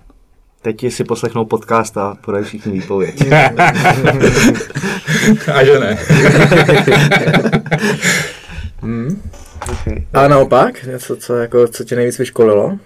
Vyškolilo mě nejvíc ty začátky. Jo, ty, kdy, kdy, kdy eh, po dvou, třech letech, kdy se nám rozjel ten, ten biznis, eh, vlastně ten import toho ovoce zraně, tak kor ještě tenkrát mi bylo prostě něco málo přes 20, tak, tak jsem si myslel, že jsem mistr světa, že si to tady koupím všechno. Hmm. A, ale opak byl pravdou, že prostě zkušený borci mě vyškolili a, a, a ta, tam odsud jako jsem si odnes velkou zkušenost. Ale zase jsem si odnes zkušenost, že opravdu jako co tě nezabije, tak tě posílí. Jo. Já jsem tenkrát vlastně tam uh, obětoval všechny peníze, co jsme, co jsme vydělali za, za, za tu dobu a těžko jsem se s tím směřoval, ale naučil jsem se něco, co je hrozně v biznesu důležitý, že uh, samozřejmě nikdy se ti nepodaří 100% věcí, které děláš, ale musíš právě vyhodnotit uh, správně situaci, kdy je lepší třeba nějaký biznis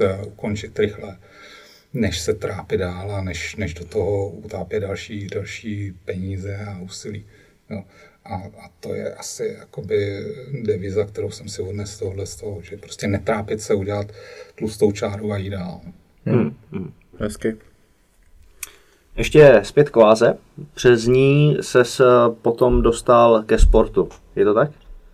No, Nebo? tak já jsem sportoval už dřív. Myslím jako finančně, že jsi začal. Finančně, je to tak, je to tak, protože my jsme si vyhodnotili vlastně, když jsme vstupovali do, do Ázy, že hrozně důležitý je uh, změnit uh, vlastně ten pohled na tu, na tu Ázu. To bylo, my jsme tam nezačínali z nuly, my jsme tam začínali z těžkého jakoby mínusu, a teď nemyslím finančního. Jo. Ten, ten mínus byl vlastně reputační. Lidi tu, tu oázu odepsali a s tím jsme se museli vypořádat. To bylo daleko těžší než jakoby ta obchodní stránka věci. Tam vlastně cokoliv přišlo z oázy, byť třeba to bylo dobrý, tak lidi hned zatracovali. No, a mm. to je oáza, teď stejně jako špatně skončí. Takže jsme přemýšleli, jak se s tímhle s tím co nejrychleji vypořádat, protože samozřejmě jakoby ta změna obchodní, ta je dlouhodobá a nejde to ze dne na den, tak jsme to, a zase to byla prostě souhra náhod, tenkrát za mnou přišel můj kamarád, který se znal s, se šéfem Jager týmu, říká, ale vy jste teď jako koupili tu halu nakladně, tam ten hokej teď zažívá takový jako neúplně jednoduchý časy, oni se stoupili z extraligy a vlastně tam vůbec řeší, jestli, jestli ten hokej tam zůstane nebo nezůstane, protože řada lidí jim hází klacky pod nohy. No a my jsme to vyhodnotili jako příležitost, takže jsem se sešel eh, s Vencou Bartošem, šéfem Jakr týmu a na první eh, schůzce jsme si plácli vlastně v době, kdy, kdy od nich eh, všichni partneři odcházeli, tak, tak eh, my jsme zvolili opačný směr a, a podepsali jsme s nimi pětiletý kontrakt, což jako bylo hodně, hodně odvážný, protože opravdu se řešilo i, i možnost jako ukončení uh, hokeje nakladně. no a to bylo vlastně takové jakoby první, mm, to byla první moje zkušenost uh, jako s podporou sportu. Jo. A přesto jsme potom jako chytli, jak se říká, slinu. Mm. A ne, že by ta podpora sportu ti přímo jako primárně něco přinášela. Přináší ti podle mě dobrý pocit, za prvé, že, že, že děláš uh, něco, co má jakoby smysl a podporeš uh, dobrou věc. A možná, možná, a to je s velkým otazníkem, ti potom může přinést i něco jakoby z hlediska té reputace a nějaký společenský jakoby prestiže. No. Ale to se těžko kvantifikuje. Takže musí tam být to první, že ti to přináší to uspokojení, že pomáháš dobrý věci, bez toho to podle mě nejde. Hmm. Navíc eh, já jsem prostě v tomhle tom našel jakoby tu řekněme, zálibu, že, že právě jako pro mě není e, smysl, že bych si našel nějakého úspěšného sportovce a tomu bych nalepil logo prostě přes celý prsa a, a, a jeho prostřednictvím se prezentoval a snažil se nějak jako třeba e, na jeho prsou nebo zádech vy, vy, vyvíst nahoru. E, spíš naopak. Já vždycky hledám možná to vychází i z toho, že, že prostě se v tom prostředí eh, vlastně pohybu jako eh, těch, těch krizových eh, projektů, tak i v tom sportu de facto jsou takové jako hmm. krizové projekty, což hmm. třeba ty, ty rytíři v té době byly. A pro mě bylo samozřejmě jakoby obrovský zadosti učinění, že v době trvání toho pětiletého kontraktu oni se dostali do té extraligy náš kontrakt skončil, oni zase spadli, takže jako budeme muset asi obnovit, já nevím. to, pověz nám, jak se dostal k bojovým sportům. Eh, bojovým sportům jsem se dostal podobně, protože vlastně tenkrát u nás eh, vlastně se to rozkřiklo, my jsme nakladně vlastně ten první rok, kromě hokeje, podporovali fotbal, florbal, já nevím, co, co ještě a tenkrát e, jsme asi tam byli zaškatulkovaný jako někdo, kdo jako ty, ty sportovce vlastně jakoby no, všeobecně podporuje, takže za mnou tenkrát přišel Pavel Hakimajer, který pořádal eh, Noci válečníků nakladně tradičně dvakrát do roka, jestli bychom eh, se do toho taky nezapojili. A já musím přiznat, že jako moje první reakce byla mm, to jako bojový sport, jo, no to teda nevím. Eh, já z bojových sportů jako jsem sledoval do té doby eh, prakticky jenom box profesionální. To bylo daný tím, že jsem vyrůstal na Kubě a tam, tam nebylo kromě Majora Zemana na koukat v televizi, eh, pak už jenom sporty box a, a baseball. A to bylo jediné, co já jsem z bojových sportů znal. Jo. A tak mě to úplně jako neuchvátilo, ta myšlenka. Jo, nicméně jsem si říkal, že s takovým člověkem by bylo dobrý být za dobře. ne, tak si dělám legraci, jako, jakým je, je opravdu dobrý kamarád, tak jsme mu něco málo tenkrát dali s tím, že teda on nám recipročně za to dal nějaký, nějaký lístky ke stolu a, a já tenkrát ještě s takovým řeknu, odporem se, se šel podívat, co to teda bude tam v nějaký místní hale. No a tam se to zlomilo. musím říct, že, že, že to jako to, vlastně ta zkušenost, kdy, kdy jsem to viděl v té jako nezměněné atmosféře, na mě zapůsobila, byť to je, taková regionální uh, akce, ale jako Hakim to dělal jako na, na velmi, velmi pěkný úrovni. Uh, s nástupovkama, vohněma, já nevím, co všechno. A přece jenom, když sedíš přímo, on to teda většinou měl v ringu klasickém, protože eh, převážně měl postojářské disciplíny, ale když sedíš přímo u toho a teď prostě ten borec spadne těsně k tobě, že jo, a to tak je to úplně něco jiného, než když sedíš eh, doma v kresle, loupeš nějaký bramburky a zapíš to kolo. No. Takže tam, tam se to zlomilo a od té doby jako jsme si plácli a vlastně jsme podporovali všechny další, další akce jeho. No a přesto už byl kruček dál potom, jo. Tam se to vlastně zlomilo až natolik, že minulý týden proběhla první gala nové organizace Masters League, kterou eh, si ty založil dokonce. Co k tomu všechno vedlo? Jako, mně připadá, že už to potom byla hrozně jakoby krátká cesta, jo? Že, že bylo rozhodující tohle z toho, pak přišla taková ta éra, kdy, kdy opravdu tady se zašlo mluvit o, o MMA, e, eh, začaly tady vyrůstat nové organizace, e, já si pamatuju, že tenkrát jsem šel snad na první nebo jednu z prvních e, akcí zaniklý organizace, nebo já nevím, jestli už zanikly nebo nezanikly, ale... To neví prostě, nikdo. To, to neví nikdo. Ale tenkrát... Zatím nejsou na drátě, no. nejsou na drátě, no. Ale ten... Mají krizi, možná se ti ozvou. jo, jo, jo, tak Brnče, to je čistou To musí něco dělat, si myslím.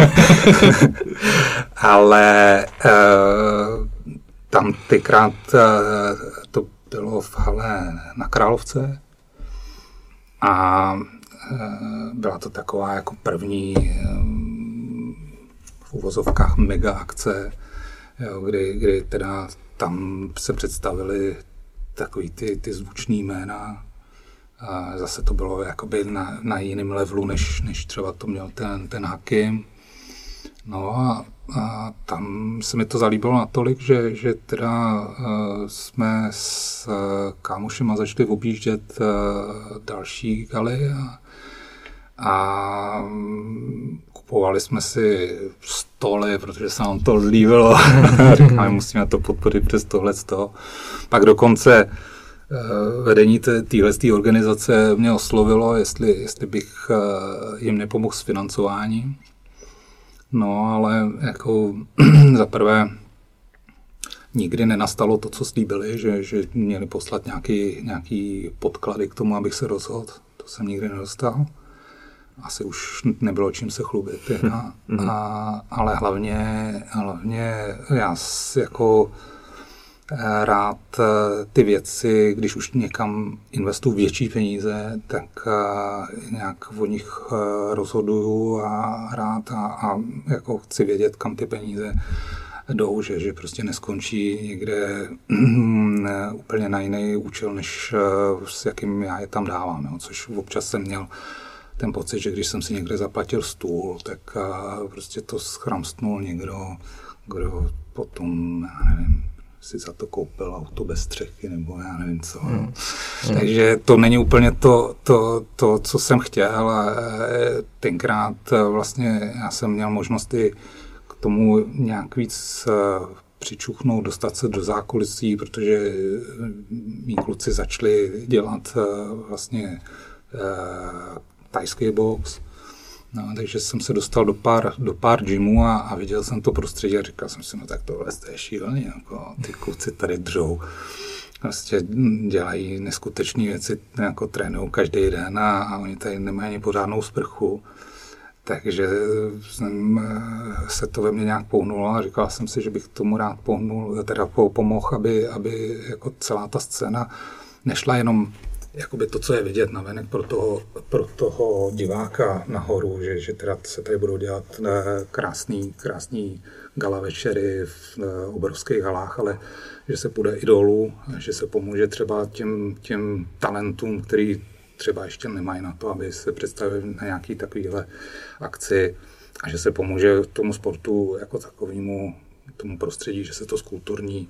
Mm-hmm. Vadilo mi trošku, že, že to bylo celkově mm, trošku demonizovaný, že, že ty lidi, kteří se kolem toho do té doby točili, tak to byla jedna sorta lidí. Nechci nikoho jako urážet, jo, ale, ale moje představa byla, že, že se to posune do nějakého normálu, ať se tam chodí tyhle, ty, tyhle ty lidi dál, ale um, přiblížit to i, i um, prostě normálním rodinám, nechci říct úplně s malýma dětma, ale přesně prostě ten příklad uh, jako můj, kdy, kdy já mám ještě 21-letýho kluka a skoro 14-letýho kluka, a proč bych nemohl jako s nima chodit uh, na ten, ten sport, ať už aktivně nebo pasivně. Jo. Takže mm, tam se to nějak jako ve mně zlomilo a říkal jsem si, proč to neskusit. Jo. Mm. Jak bys zhodnotil první akci? No, tak mě to jako milé překvapilo, musím říct. Jako perfektní komentář. Co? no, tomu jsem se chtěl vyvarovat. Velice děkuju, to já jsem jako ještě nedostal žádný feedback, krom jako kamarádu, takže, takže to jsem rád. jako pro mě, pro mě je obrovská zkušenost. Zase bylo to o tom, že jsem si chtěl projít tím jakoby od uh, píky a, a, a de facto uh, my jsme to zprodukovali uh, týmu jako nejbližších kámošů a známých. A musím říct, že mě to jako obrovsky, obrovsky jako naplnilo, protože nikdo z nás na začátku nepočítal, že to, z toho může stát takováhle akce. Uh, ještě ono to vzniklo celý jako relativně spontánně, protože byť teda organizaci jsem založil už minulý rok, tak uh, jsme čekali na vhodnou příležitost a paradoxně jako ten koronavir nám trošku nahrál, protože ty, ty síly se tím jako srovnaly a, a a v zásadě teď jsme na tom všichni byli eh, stejně. Navíc eh, my jsme využili ty, tu výhodu takzvaně domácího prostředí, že, že jsme v rámci obchodního centra našli vhodný prostor.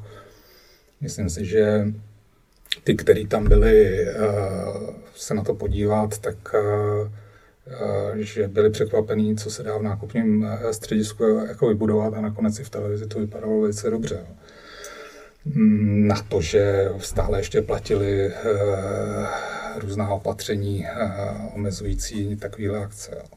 Takže můj pocit stoprocentně pozitivní, až jako překvapivý. Ne, na začátku jsem nečekal, že, že by to dosáhlo téhle úrovně, kde eh, všechno bylo jako propracované do posledního detailu, včetně, včetně prostě osvětlení televize, jako to, to se rodilo hrozně rychle a tam, tam jsme, prostě když jsme dosáhli nějaký uh, úrovně přípravy, tak jsme si říkali, tak proč to neskusit, tak jsme zašli na o a na o jsme byli domluvení rychlejš, než tady jako trvá fight and talk. hmm. Uh, vidíš při, uh, po, prostor pro to přitáhnout i velký sponzory na takovýhle akce? Vidím. Kdybych to neviděl, tak do toho, do toho nejdu a, a v tom já jakoby cítím eh, právě tu svoji přidanou hodnotu. Jo, že, že vlastně ty, ty, ty léta v tom biznisu bych mohl vlastně představit do toho, že, že bych měl být schopen přitáhnout, byť teda ta, ta, ta situace současná není úplně ideální, ale věřím, že to nebude trvat věčně a, a, a vrátíme se do normálu. Takže to si myslím, že by měla být jakoby hlavní přidaná moje hodnota na tohohle z toho projektu, protože jinak uh, já tomu zase tolik nemám co dát. Jo. Tam je to hlavně o Dušanovi Macákovi, promotérovi a o Patrikovi jako udělal pěkný, pěkný zápasy, eh, pěknou startovku, což je samozřejmě základní předpoklad úspěšnosti té akce. Mm-hmm. Z tvého pohledu je možný změnit celkový přístup partnerů k tomhle sportu, protože nebudem si nic nalhávat, hodně to bylo takový underground, podle toho to podporovali i uh, různé firmy, hmm. lidi. Jo, já si myslím, že, že určitě, určitě je tam potenciál, je to um, poměrně jakoby složitá, dlouhodobá činnost ty, ty partnery přesvědčit, ale tím, že my tam jdeme jakoby s jinou filozofií. My, my nejdeme s projektem na papíře a s, vlastně se žádostí o, o peníze. My jdeme s nějakým, byť je to sportovní akce, nějaká sportovní událost, tak je to furt nějaký jakoby biznisový produkt. Jo? Když se na to podívám z pozice firmy, tak tady něco platím a něco za to dostávám. Musím říct, že, že třeba v případě těch bojových sportů to reklamní plnění a, a to plnění vůči, vůči těm partnerům je poměrně jako velmi dobrý, protože ta vizibilita těch, těch partnerů, těch, těch firm je tam kolikrát daleko větší než někde ve volejbale nebo v, v takových sportech, kde, které jsou jakoby z hlediska nějaký tradice daleko větší, daleko, daleko jako mají větší zázemí. Jo. A e, myslím si, že právě pro ty firmy ty bojové sporty i tím, že teď jsou jako velice populární, de facto na to kouká furt víc a víc lidí, aktivně to začíná dělat víc a víc lidí. Takže je v tom, je v tom nějaký potenciál, který, který jako firma, která je úspěšná a chce se rozvíjet jinýma směrama, tak že, že ho tam odhalí. No. Nebo že mu ho pomůžeme odhalit. Mm-hmm. Hezky řečeno. Hezky. Uh, pojďme do závěreční části. Na konci tady máme pravidelné dvě rubriky. První je lifehack. Mm-hmm. Co je tvůj lifehack? Něco, co ti zpříjemňuje, zkvalitňuje život? To je úplně jednoznačný. Raní káva. Ty jo. To je přesně tak. To, Sice jiná. ne, ale ne, je, jako já musím říct, jak, jakákoliv. Jakákoliv. Já jsem, já jsem ještě jakoby odchovanec generace, kde se na kvalitu kávy moc nehledělo, takže já vypiju i turka, mm. ale samozřejmě jako radši si dám dobrý kafe. A my se teda kvůli tomu jako špičkujeme, ale musím říct, že tohle kafe mi taky chutná. Že většinou že jako mi připadá hodně kyselý, ale tohle je dobrý. Dneska jsem ti vybral speciálně děkuju, pro tebe, aby, aby nebylo tak uh, ovocný kyselý. Piješ i odpoledne kávu? Nebo já, já piju kafe furt. furt já jo. naopak jako s tím mám problém. A je to, to není problém. No, já si myslím, že... že Ale dokud jo... si to nepřiznáš, tak to není problém. no, tak já už jsem se to asi přiznal. Bohužel mi to přiznali i doktory, ale, ale od doby, kdy jsem právě byl v Jordánsku, tak tam, tam jako jsem pil kafe prakticky furt tam se dělá takový to v té jazzvě, že No, to je strašný smrťák. No a navíc do toho dávají ten kardamon, tak to ještě tak jako voní, smrdí, nevím, a jako tam se to pilo opravdu pořád. No, to je rozporný, já jsem byl v Ománu, takže jsem tam vyzkoušel, to, to se nedá vypít, a to je jako, to ti urve dekl. Jako, že, že to nevoní, jo? Nebo... Ne, je silný. Je silný, je silný. Je silný. Je silný. To připražený a Navíc jako my jsme tam měli místní sílu zahradníka, jako byl přijatý jako zahradní, nevím, kdo ho přijal, protože jsme neměli zahradu, takže když se to zjistilo, tak začal vařit kafe a aby asi jako jsme ho nevyhodili, tak ho vařil furt. Takže já jsem byl schopen vypít třeba 20 kafí za den. No. To, to je šíleno. Takže teď, teď jsem to zredukoval na takový 3-4. No. Okay. Ale to, to raní musí být, protože jak Jasně. si nedám raní, tak se nenastartuju prostě. OK. A druhá rubrika, kterou tady pravidelně máme, je knížka, kterou bys nám doporučil a pokud by nebyla knížka, tak film. No, eh, já se přiznám, že teď jako úplně v poslední době jsem bohužel neměl jako čas na, na nějakou knížku, protože jsem dokonce pár dní ani nespal, ale předtím jsem jako shltnul jedním dechem to jste možná četli eh, knížku od uh, Kmenty Boz Babiš. Mhm. Vím, nečet jsem. Taky velmi vím. zajímavý. No, velmi zajímavý, doporučuji. Taková, taková Bible podnikatelská. Aha. A pak si rád přečtu, když mám třeba chvilku volnou někde na dovolený nebo tak, tak detektivku. Poslední jsem čet poslední víkend od Agáty Christy, no a nebo nějaký takový jako lehčí žánr. To bylo od Janka Kroupy, Zločin jako profese. Mm. Taky výborná knížka. A jednu, kterou bys měl jako vypíchnout úplně za celý život, co? Za celý život, jo. No já vím, to se vracíme do no, doby. Právě. Vytesávali. Víš, co jí bylo? My jsme měli ještě povinnou četbu ve škole. To je příjemný. no, takže já, jako, já jsem se musel jako v tomhle tom hodně přemlouvat, protože jako díky povinní četbě já jsem, já jsem získal jako odpor ke čtení, který jsem potom musel zlomit. Hmm.